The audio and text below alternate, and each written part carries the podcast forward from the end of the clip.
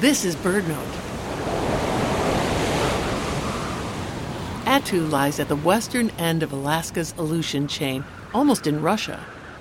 Subarctic winds and North Pacific waves buffet this exposed island. With such an inhospitable climate, its expanses of tundra support just a few resident birds. One of these is the rock ptarmigan, a beautiful grouse found on rocky hillsides all across the far north. Like other grouse, it's camouflaged, mottled brown in summer, but white in winter. The white is relieved by a black bill and tail, spots that seem disconnected as the bird moves through the winter snowscape. Grouse are not long distance flyers, but rock ptarmigans can cross open water, so they occur from one end of the Aleutians to the other. They are supremely adapted for high latitudes, with thick feathers, each with two shafts.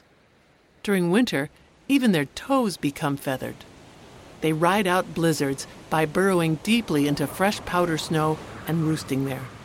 Later in spring, a snow white male will flutter into the air, then glide to earth while calling loudly.